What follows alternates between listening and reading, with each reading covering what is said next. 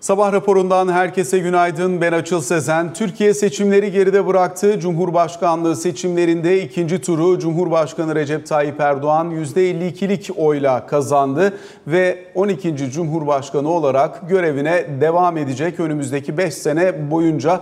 Dolayısıyla seçim süreci geride kaldıktan sonra piyasaların ne tepki verebileceğini, bundan sonra ekonominin önceliklerinin neler olabileceğini konuşup değerlendirme vakti. İstanbul Portföy Yönetici Ortağı Turgay Turgay Ozaner bu sabah sabah raporunda benimle birlikte. Hoş geldin Turgay. Günaydın. Şimdi genel anlamıyla bakıldığında hakikaten yaklaşık 2-2,5 e, ay devam eden bir seçim süreci ve işte önden yapılan açıklamalar, adaylar, çekilmeler vesaire derken bugün geldiğimiz noktada e, kuvvetli bir parlamento çoğunluğu var e, şu an itibariyle Cumhurbaşkanı Erdoğan'ın ve bu seçimde de %52 ile yeniden seçilmiş oldu. Dolayısıyla bu ana kadar bizi getirmiş olan bir ekonomi politikası var. Bundan sonrası açısından ne beklenebiliri biraz tartalım seninle. Evet seçim bitti. İki, iki buçuk ay esasında çok sancılı ekonomi açısından bayağı sancılı geçti. Özellikle son e, Nisan ve Mayıs ayları, özellikle Mayıs ayı e, şirketlerin krediye ulaşamaması, e, yabancı para özellikle dolarda e, likiditenin bayağı bir bitmesi, kuruması, işte bankalar arasında e, alış satış kuru arasında %6'lık, %7'lik fark olması, kapalı çarşıyla arada yüzde onlara yakın bir fark olması. Dolayısıyla bu son iki ayda yaşadıklarımız, bundan sonra ne yaşayacağız? Ee, tabii bunu öngörmek kolay değil. Neden kolay değil? Çünkü e, dediğin gibi sonuçta Cumhur İttifakı kuvvetli bir şekilde hem parlamentoda hem de Cumhurbaşkanlığı kazandıktan sonra şu andaki en önemli sorunu e, senin dediğin gibi ekonomi. Dolayısıyla ekonomide aynı politikalar devam edecek mi? Etmeyecek mi? Ekonominin başına kimler gelecek? Onlar nasıl politikalar uygulayacak? Bence bundan sonra e, görmemiz gereken ve e, işin nereye gideceğini anlamamız için bunları ilk önce e, görmemiz gerekecek. Yani şimdi arada Cumhur, Sayın Cumhurbaşkanı bir iki kez e, aynı politikaların devam edeceğini söyledi e, birkaç e, televizyon programında. E tabi eğer o politikalar devam ederse e, işin yönü başka tarafa gidebilir. Ama en azından biraz daha e, ortodoks tarafa yaklaşım olursa iş başka tarafa gidebilir. Dolayısıyla önümüzdeki dönem e, bunları izleyip ona göre bir daha sağlıklı karar vermek gerekir diye düşünüyorum açıkçası.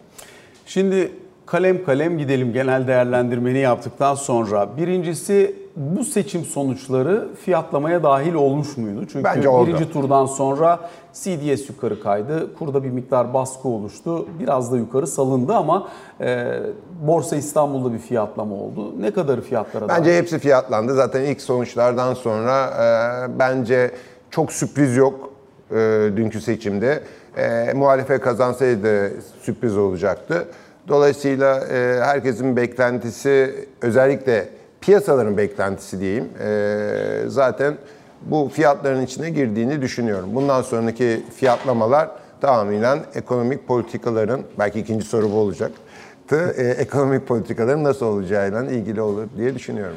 Fiyatlamanın sıkıştığı yerler vardı. Bir önce arada onu sorayım, ondan sonra devam edeyim. Bunlardan bir tanesi CDS, diğeri mesela mevduat faizlerinin ciddi anlamda yükselişi. Üçüncüsü kur tarafında bir miktar döviz likiditesi tartışması. Buralarda ne beklersin? İlk olarak döviz likiditesinden başlayalım. Yani şöyle şöyle düşün. Mayıs ayında herhalde 10 15 20 milyar dolar Merkez Bankası rezervleri çok hızlı bir şekilde er, e, eridi. Ciddi bir baskı vardı. Yani 20'nin e, altında kapatmak için çok büyük bir uğraş verildi seçime girerken. E, dolayısıyla o tarafta bir rahatlama olmasını bekliyorum. Yani aynı stresin, aynı baskının olmaması gerektiğini düşünüyorum. Döviz talebinde bir miktar döviz talebinde, Bir şey diyeyim, döviz talebinde ben Türkiye'de hiçbir şekilde döviz talebinde bir e, azalma olacağını düşünmüyorum. O zaman baskı nasıl azalacak? Baskıyı Merkez Bankası azaltacak.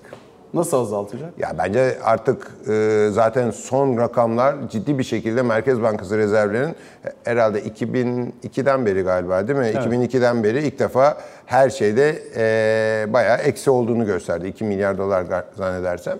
E, dolayısıyla artık biraz da satacak dolar pek kalmadığını düşünüyorum.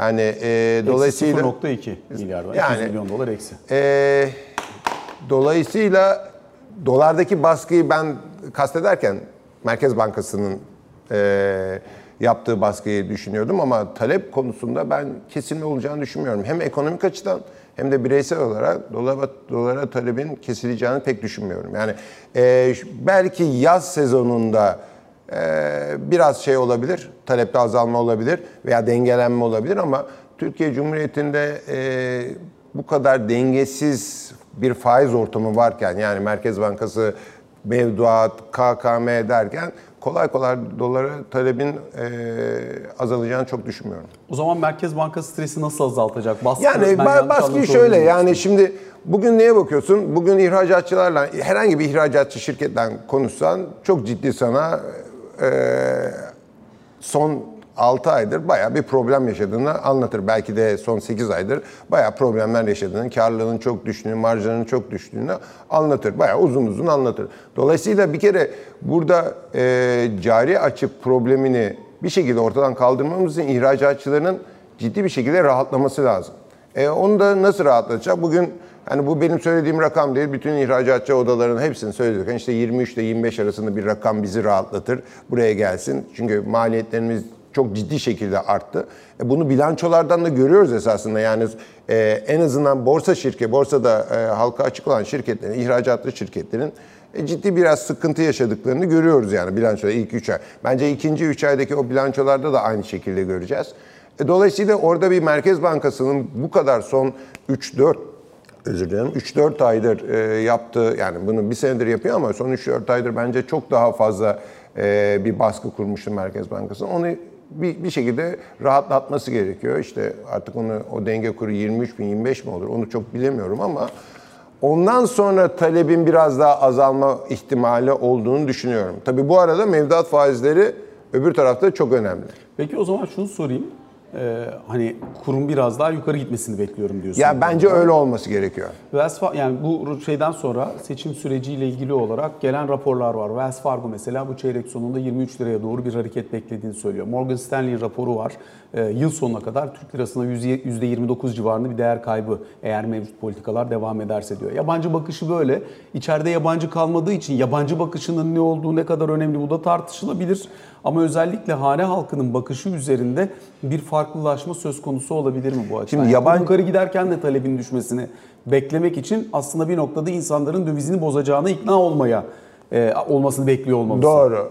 Şimdi şöyle yabancı ayağını e, konuşursak şimdi Türkiye'de yabancı neredeyse kalmadı gibi. Yani hem dolar TL'de hem euro bond'da çok çok az yani özellikle batı kesiminden gelen e, yatırımlar çok çok az. Zaten bunu rakamlardan da görüyoruz. Dolayısıyla ben yabancı raporlarını çok fazla e, kale almıyorum. Gerçekten çok gelişi e, güzel yazılıyor o raporlar. Yani bu hisse senetleri raporları için de geçerli, makroekonomik raporlar için de geçerli. Yani Türkiye'nin yurt dışının Türkiye'ye aksesi varken, ulaşıma erişimi varken e, buralarda çok e, kalibresi yüksek e, e, e, analistler vardı. Aynen şimdi onu söyleyeceğim. Bundan 10 sene önce Çoğu da veya- kapandı. Aynen 10 sene önce gittiğinde gerçekten yani çünkü çok ciddi pozisyonları vardı. Hem hisse senedi olarak hem Eurobond olarak hem e, TL bonoları olarak. Dolayısıyla şu anda o kadar minimumda ki o minimumda kaldığı için e, çok böyle ka- kalibre e, çok iyi analistler maalesef Türkiye'yi artık e, cover etmiyorlar. Yani bakmıyorlar. Dolayısıyla da o artık e, junior mı diyelim e, daha böyle tecrübesiz analistler de bence çok geliş güzel raporlar yazıyorlar. Dediğim gibi o yüzden çok fazla kale almıyorum. Öbür taraftan e, evet özellikle hane halkının e, talebinin kesilmesi bence hem dolar TL'nin yukarı çıkması hem de faizin bir yerde oturması. Yani burada e, elindeki TL'yi daha yukarıdan almak yerine hani şunu da diyebilir. Ya ben biraz faizle e, enflasyona yakın. Dolayısıyla ben biraz da paramı TL'ye dolar alacağım biraz faizde değerlendiririm diyebilir. Bence de mantıklısı da o. Ama bu seviyede tuttuğun sürece hiçbir şekilde bence e, talebi kesemezsiniz. Peki o zaman iki tane sorun var. Bir, dövizini döviz olarak tutuyorsan, dövizini örneğin kur korumalı mevduatta mı değerlendirmeyi düşünürsün? Veya Eurobond mu almayı düşünürsün? Ya da bir noktadan sonra 40'ın üstünde TL mevduat faizi var. Buradan TL'ye döneyim der misin? Bir kere üçüncüsünü hayatta yapmam. Yani bu kadar baskılanan bir dolarda. İlk önce doların bir şekilde belli bir yere çıkıp ondan sonra hani dolarımı satayım, TL'ye döneyim o en son düşünecek konu olarak görüyorum.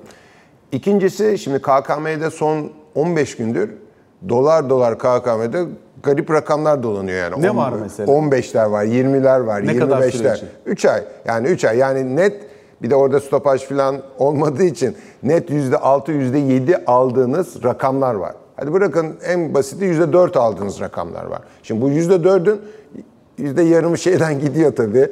Kur alış farkından dolayı gidiyor. Yüzde üç buçuk diyelim. E siz bugün Eurobond alacaksınız. 9, 9,5 neyse. Orada stopajı var, şusu var. İki falan vergisi, iki, aynen öyle. E burada 3 aylık sistemde paranız varsa, yabancı paranız, kesinlikle bu KKM'yi dolar doları yapmamak e, biraz delilik oluyor. Yani kesin onu yapmak lazım.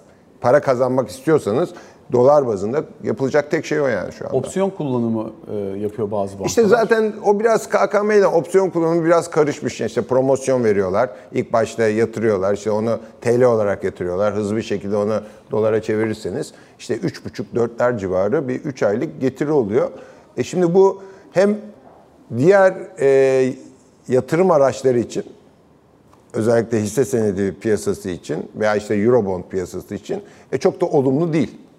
Zaten dikkat edersen KKM'nin ne kadar hızlı arttığını son bir ayda göreceksin. Bunun böyle devam edeceğini bekliyor musun peki? Bunu böyle devam Ya edersin. faiz- yatırım tarafında TL ya da KKM faizlerinin buralarda kalmasını mı yoksa aşağı gelmesini mi ya da daha yukarı Bir gitmesini şey mi beklersin? Buralarda bu faizler kalırsa bir zaman zaman bankalarla ilgili çok olumsuz görüş görüşler konuşulmaya başlanır.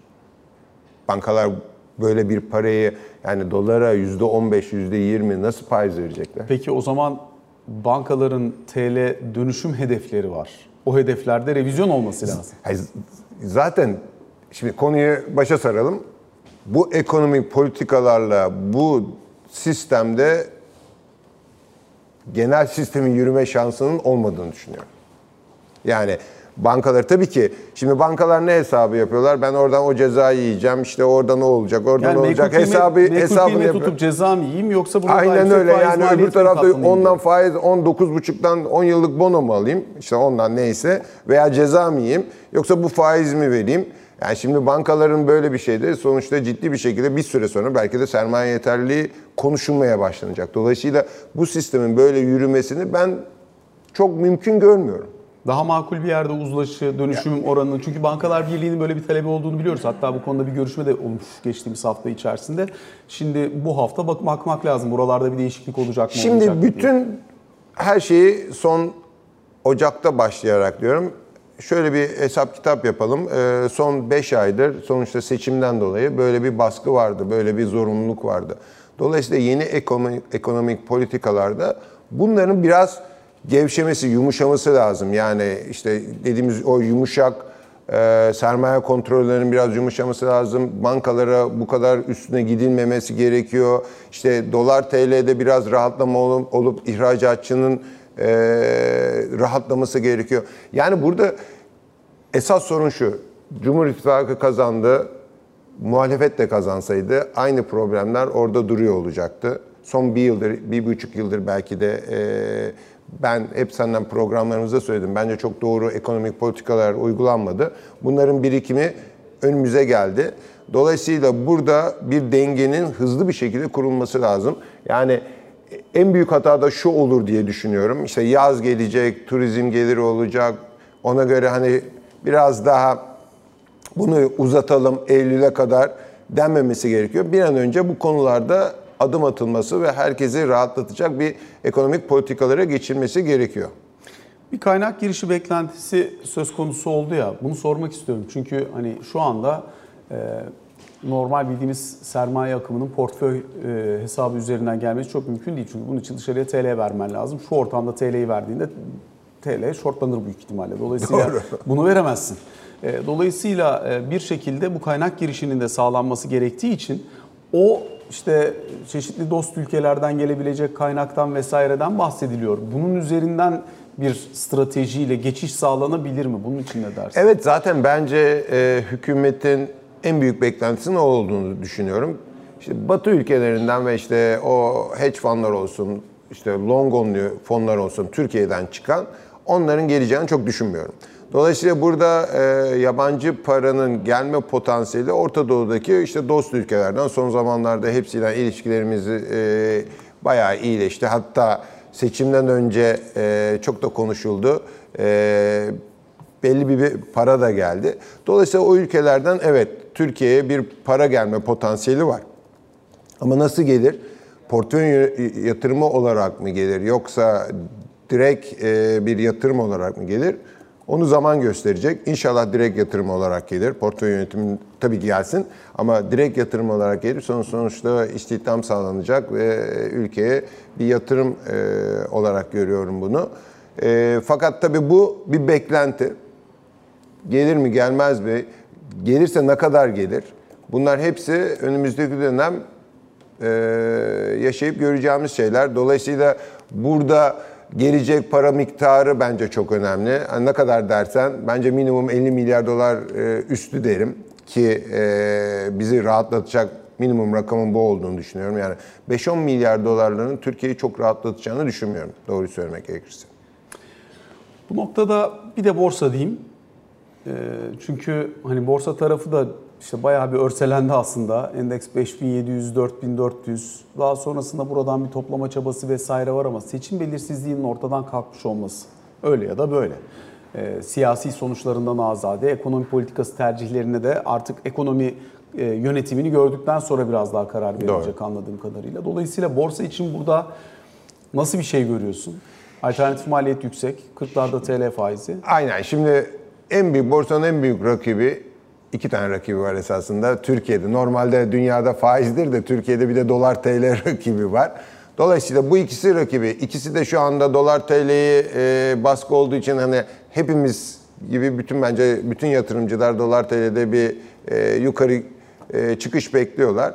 Öbür taraftan da faizler çok yüksek. İşte 30, 35'ler, 40'lar, mevduat faizi işte KKM'de e, bu rakamlar.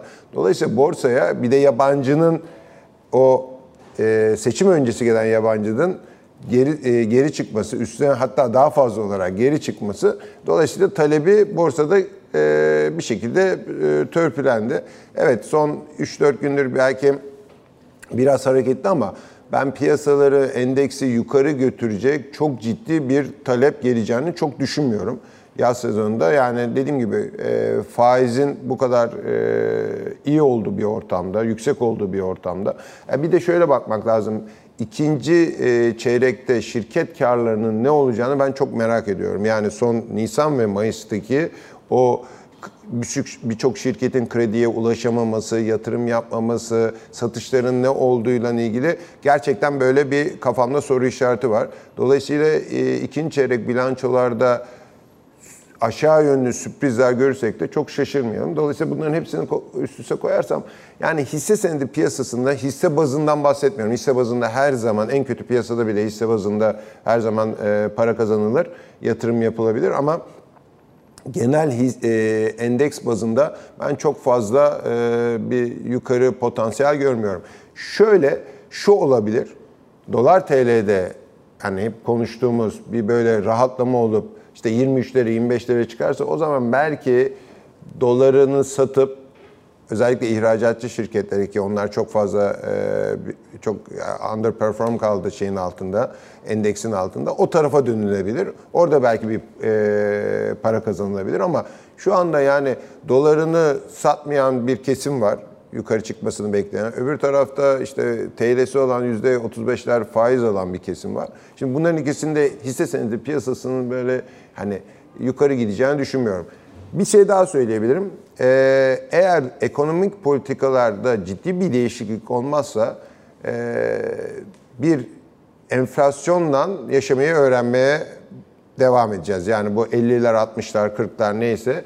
Şimdi öyle bir enflasyonist ortamda da şirket karları... Ama bir şey soracağım şimdi. Kuru yukarı saldığın zaman bunun da bir enflasyonist etkisi oluyor. Tamam. Zaten evet. e, dolayısıyla yani kalıcı bir enflasyondan karşı karşıya kalabiliriz. Yani ben çok fazla e, bugünkü bugünün ekonomi yönetenleriyle hem fikir değilim. Kalıcı bir enflasyonla %40'lar %50'ler bir kalıcı enflasyondan karşı karşıya kalabiliriz. Şimdi tabii o ortamda da e, yatırımcı parasını korumak için e, bir şekilde hisse senedi piyasasında parasını değerlendirebilir. Tabii faize bakmak lazım. Doları, dolar TL'nin pozisyonuna bakmak lazım. Yani hepsinin bir seviyesine bakmak lazım. Dolayısıyla e, o enflasyon kalıcı bir enflasyon oluyorsa o zaman hisse senedi piyasasına evet parasını korumak için özellikle TL'sini korumak için bir yatırımcı e, talebi gelecektir. Ama bu kısa vadede olacağını çok düşünmüyorum. Yani bu önümüzdeki dönem Eylül'den Ekim'den sonra e, bakacağımız bir konu. Çünkü şimdi enflasyonun biraz daha belki gerileme potansiyeli var yaz sezonunda.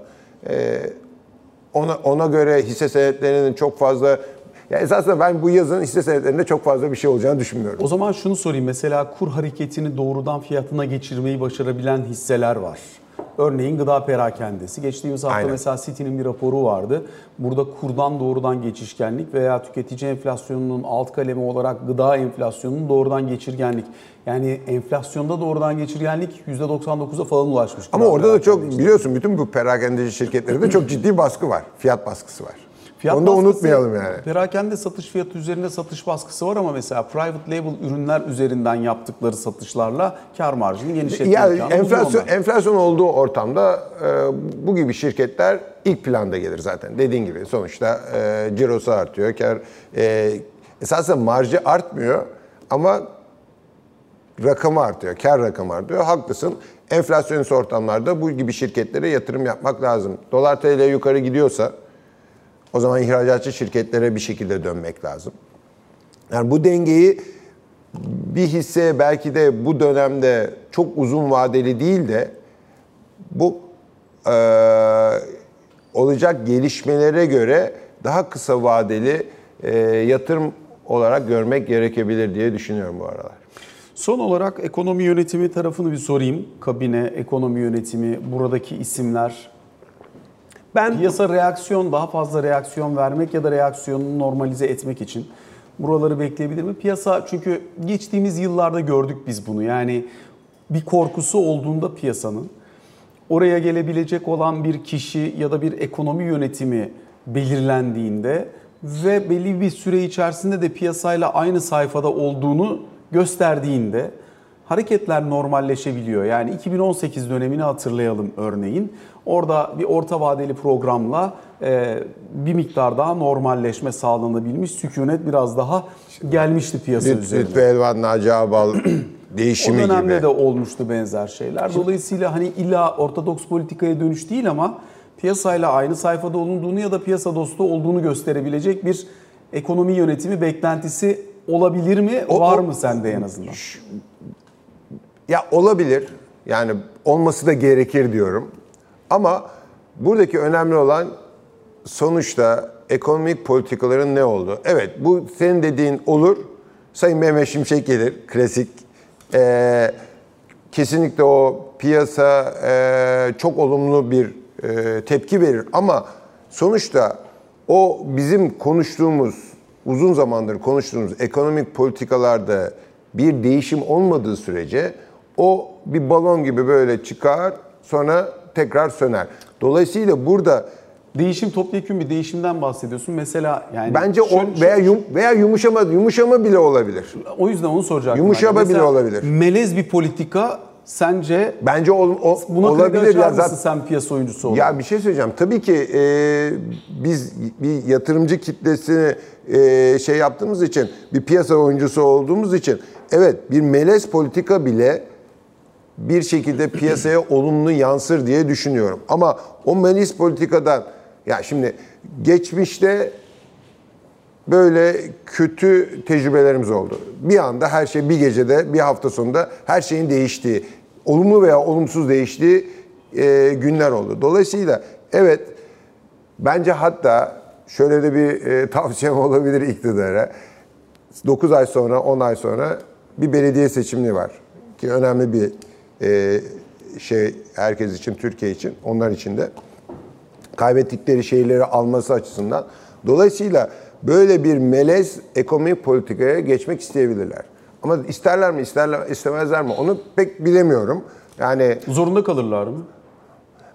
Ben zorunda kalırsa daha başka şeyler yapma potansiyelleri olduğunu düşünüyorum. Çünkü 5 sene daha sonuçta iktidardalar. Turgay çok teşekkür ediyoruz. Ben çok teşekkür Yayınımıza ediyorum. katıldığın ve değerli görüşlerini bizlerle paylaştığın için kısa bir ara sonra ikinci bölümde Ali Can Türkoğlu ile birlikte karşınızda olacağız.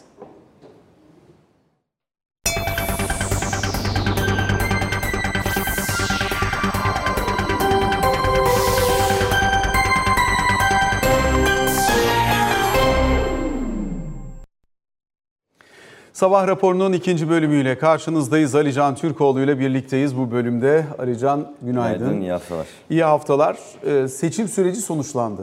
Sonuç itibariyle Cumhurbaşkanı Erdoğan e, son anketlerinde gösterdiği gibi birinci turun ardından e, %52.2'lik bir e, oy oranıyla yaklaşık 27 milyon 725 bin oy almış. E, Dolayısıyla Cumhurbaşkanlığı görevini 5 yıl daha yürütme yetkisi almış oldu halktan. Şimdi bundan sonrası için bir takvim nasıl işleyecek? İki, kabine kabine üyelerinin belirlenmesi nasıl olacak? Üç, yeminler ve mazbata süreçleri nasıl şekillenecek? Şimdi özetini yaptın zaten. 2 milyon 250 bin e, yaklaşık e, oy farkıyla e, Recep Tayyip Erdoğan Cumhurbaşkanlığı görevine devam ediyor. Türkiye bu yönde kararını kullandı. Şimdi bir eş zamanlı olarak hem iç muhasebeler e, muhtemelen zaten dünden itibaren başladı hem de geleceğe yönelik planlar başladı. Bundan kastım şu. E, Millet İttifakı tarafında özellikle dün e, seçim sonrası e, ilk açıklamalardan sonra yani Sayın Kılıçdaroğlu'nun, Sayın Akşener'in, Sayın Babacan'ın yapmış olduğu kendi açıklamaları sonrası e, Cumhuriyet Halk Partisi Genel Merkezi'nde bir toplantı gerçekleştirildi. Bir açıklama yapılmadı, yazılı da bir değerlendirme yapılmadı ama toplantı sonrası da liderlerin e, dağıldıklarını gördük kendi genel merkezlerine ve evlerine. Bu kapsamda Millet İttifakı'nın kendi içerisinde bir durum değerlendirmesi e, yaptığını zaten biliyoruz. Bu kapsamda dün akşam saatlerinde özellikle e, seçimin sonuçlanmasıyla beraber bazı genel merkezlerde istifalar olabilir mi yönünde sorular çok soruldu. E, Ama dünkü açıklamalar ve partilerin kendi içlerindeki toplantılar sonrasında şu anda böyle bir durumun olmadığını söylemek gerekiyor. E, muhtemelen önümüzdeki haftadan itibaren yerel seçimlere ilişkin yeni mesajlar verilecektir İstanbul seçimleri ile ilgili olarak. 2024 Mart'ta gidilecek seçimlerle ilgili olarak. E, kazanan tarafa gelirsek, Cumhur İttifakı tarafına gelirsek de zaten beraber fotoğraf verildi. Hem Cumhur İttifakı'nın içinde olan siyasi partiler hem destekleyen isimlerin de içerisinde olduğu o fotoğraf e, Cumhurbaşkanlığında dün itibariyle verildi. Şimdi süreç şu, e, tek tek oradan devam edebiliriz. Bu hafta içerisinde yani en geç Cuma gününe kadar e, hem Türkiye Büyük Millet Meclisi'ndeki sürecin başlaması, yani milletvekili yeminlerinin tamamlanması ve eş zamanlı olarak e, Cumhurbaşkanı Erdoğan tarafından da kabinenin açıklanması bekleniyor. Bunun için e, Cuma günü muhtemelen en son gün olacaktır. Cuma günde kalmama ihtimali de var. Ama Cuma günü bu işin tamamlanabileceği yönünde dün akşam e, bir takım e, değerlendirmeler duydum ben. Yaptığım görüşmeler görüşmeler sonrasında, görüşmeler neticesinde. Tabii bir takım soru işaretleri var. Özellikle hem e, meclis çoğunluğunun e, Cumhur İttifakı'nda kalması hem de Cumhurbaşkanlığı seçimini Tayyip Erdoğan'ın kazanması sonrası e, bir takım isimlerin ki daha öncesinde bu riskli olarak değerlendiriliyordu, yapılmama ihtimali daha yüksek olarak da değerlendiriyordu, değerlendiriliyordu ama özellikle meclis seçimlerinde Cumhur İttifakı'nın e, beklenenden fazla milletvekili çıkarması sonrasında bazı isimlerin kabinede devam edeceğine kesin gözüyle bakılıyor Ankara'da. 3-4 isim. Net olarak Kimler bilgi verilmiyor ama mesela Milli Savunma Bakanı Hulusi Akar'ın ismi çok geçiyor. Ee, Çevre Şehircilik ve İklim Değişikliği Bakanı Murat Kurum'un devam edebileceği söyleniyor ki Murat Kurum'un ismi İstanbul Büyükşehir Belediye Başkanı adayları arasında da değerlendiriliyor. En çok ismi geçenlerden birisi olarak söyleyebilirim AK Parti içerisinde. Ama bununla ilgili tabii kesin bir bilgi yok ama e, bir ay öncesinden farklı olarak bugün e, Cumhurbaşkanı Erdoğan'ın ve AK Parti e, cephesinin e, millet Türkiye Büyük Millet Meclisi'ndeki çoğunluğun net bir şekilde alınması sonrası yine daha önceki seçimlerde de olduğu gibi milletvekili seçilen bazı isimlerin milletvekilliğinden ayrılarak bakanlık görevine devam etmeleri yönünde bir tercih kullanabilecekleri yönünde beklenti var. Yine Cumhur İttifakı'na sonradan e, eklenen bazı isimlerin kabinede kullanılması bekleniyor Sinan Oğan gibi. E, üç dönem kuralına takılıp milletvekili adayı gösterilmeyen ama AK Parti açısından e, çok uzun süredir AK Parti'de farklı görevler üstlenen bazı isimlerin bu sefer kabinede değerlendirilebileceği söyleniyor. Mustafa Şentop gibi, e, Meclis Başkanı Mustafa Şentop gibi Adalet Bakanlığı için ismi geçiyor. Ama bunların tamamı şu anda e, net olarak bilgiye dayanan konular değil. Sadece şu konu net bir şekilde Ankara'daki kulislerde dillendiriliyor. Türkiye Büyük Millet Meclisi'ndeki çoğunluğun ve Cumhurbaşkanlığı seçiminin de kazanılmasıyla beraber geçtiğimiz aya oranla stratejilerde bir takım değişiklikler yapılabilir. İşte bunda da kasıt zaten kabinedeki birkaç ismin görevine devam etmesi gibi. Çok hızlı bir şekilde yerel seçimlere çalışmaların başlayacağını biliyoruz partilerde. Sonuçta 2024'ün Mart ayında tekrar yerel seçimlere gidiliyor. Cumhurbaşkanının e, dün Üsküdar'da daha Ankara'ya gelmeden yapmış olduğu ilk açıklamada da zaten bir an önce yerel seçimlere başlanacak, yerel seçimlere çalışmalar başlanacak açıklamasını duyduk. Partilerde de zaten buna yönelik hazırlıklar vardı. Bu kapsamda e, ben önümüzdeki süreçten itibaren çok yoğun bir şekilde yerel seçim mesajlarının geleceğini düşünüyorum. E, ama buna yönelik isimler ne zaman açıklanır, adaylar ne zaman belirlenir daha bunda süre var. Öncelikle siyasette bizim bu hafta içerisinde göreceğimiz süreç e, kesin sonuçların açıklanması. Bunun üzerine zaten Zaten aslında e, ilk seçimlerden hemen sonra e, milletvekili seçimlerinin bitmesiyle beraber yeminlerin yapılması bekleniyordu Türkiye Büyük Millet Meclisi'nde. Bu haftaya ertelenmişti, ötelenmişti. E, hızlı bir şekilde milletvekili yeminlerinin yapılması, milletvekili yeminleri sırasında mecliste bir sıkıntı yaşanacak mı, bir kriz yaşanacak mı, bir tartışma yaşanacak mı bunları takip edeceğiz.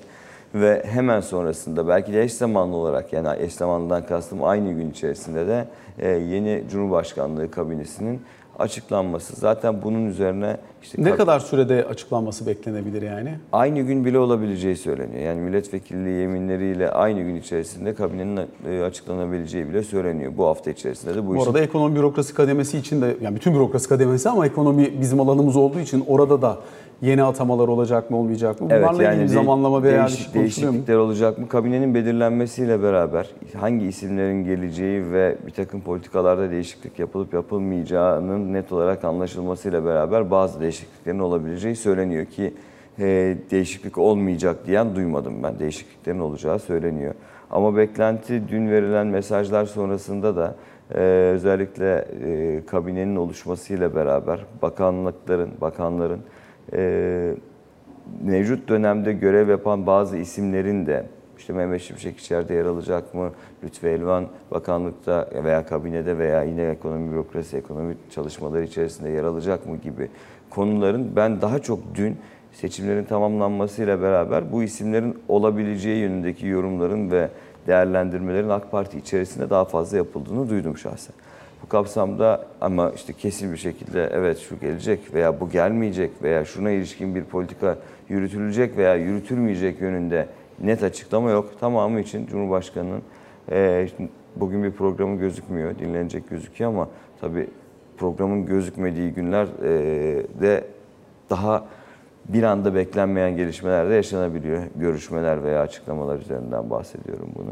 E, net olarak hangi ismin olup olmayacağı konusuyla ilgili olarak e, bir bilgi verilmese bile beklenti olarak bu isimlerin olabileceğinin daha çok söylendiğini, e, daha çok konuşulduğunu söyleyebilirim AK Parti kulisleri içerisinde özellikle. Dolayısıyla bu hafta oldukça yoğun bir şekilde hem meclis tarafında yeminlerin hem Cumhurbaşkanlığı açısından kabinenin Cumhurbaşkanlığının şu anda kendi içindeki kadrolarda yer alan bazı isimlerin de kabinede yer almasının konu, yer alabileceğinin konuşulduğunu biliyoruz. O zaman aynı şekilde Cumhurbaşkanlığı içerisinde de yeni değişiklikler e, özellikle işte politika kurullarında veya kritik görevlerde bazı değişikliklerin olabileceği söyleniyor. Dolayısıyla biz önümüzdeki işte bir hafta, 10 gün, 2 haftayı e, Türkiye'deki önemli makamlara e, görevlendirilecek yeni isimler ve onların oluşturulacağı yeni kadronun e, nasıl bir görev anlayışı içerisinde olacağını tartışarak geçireceğiz gibi gözüküyor muhtemelen.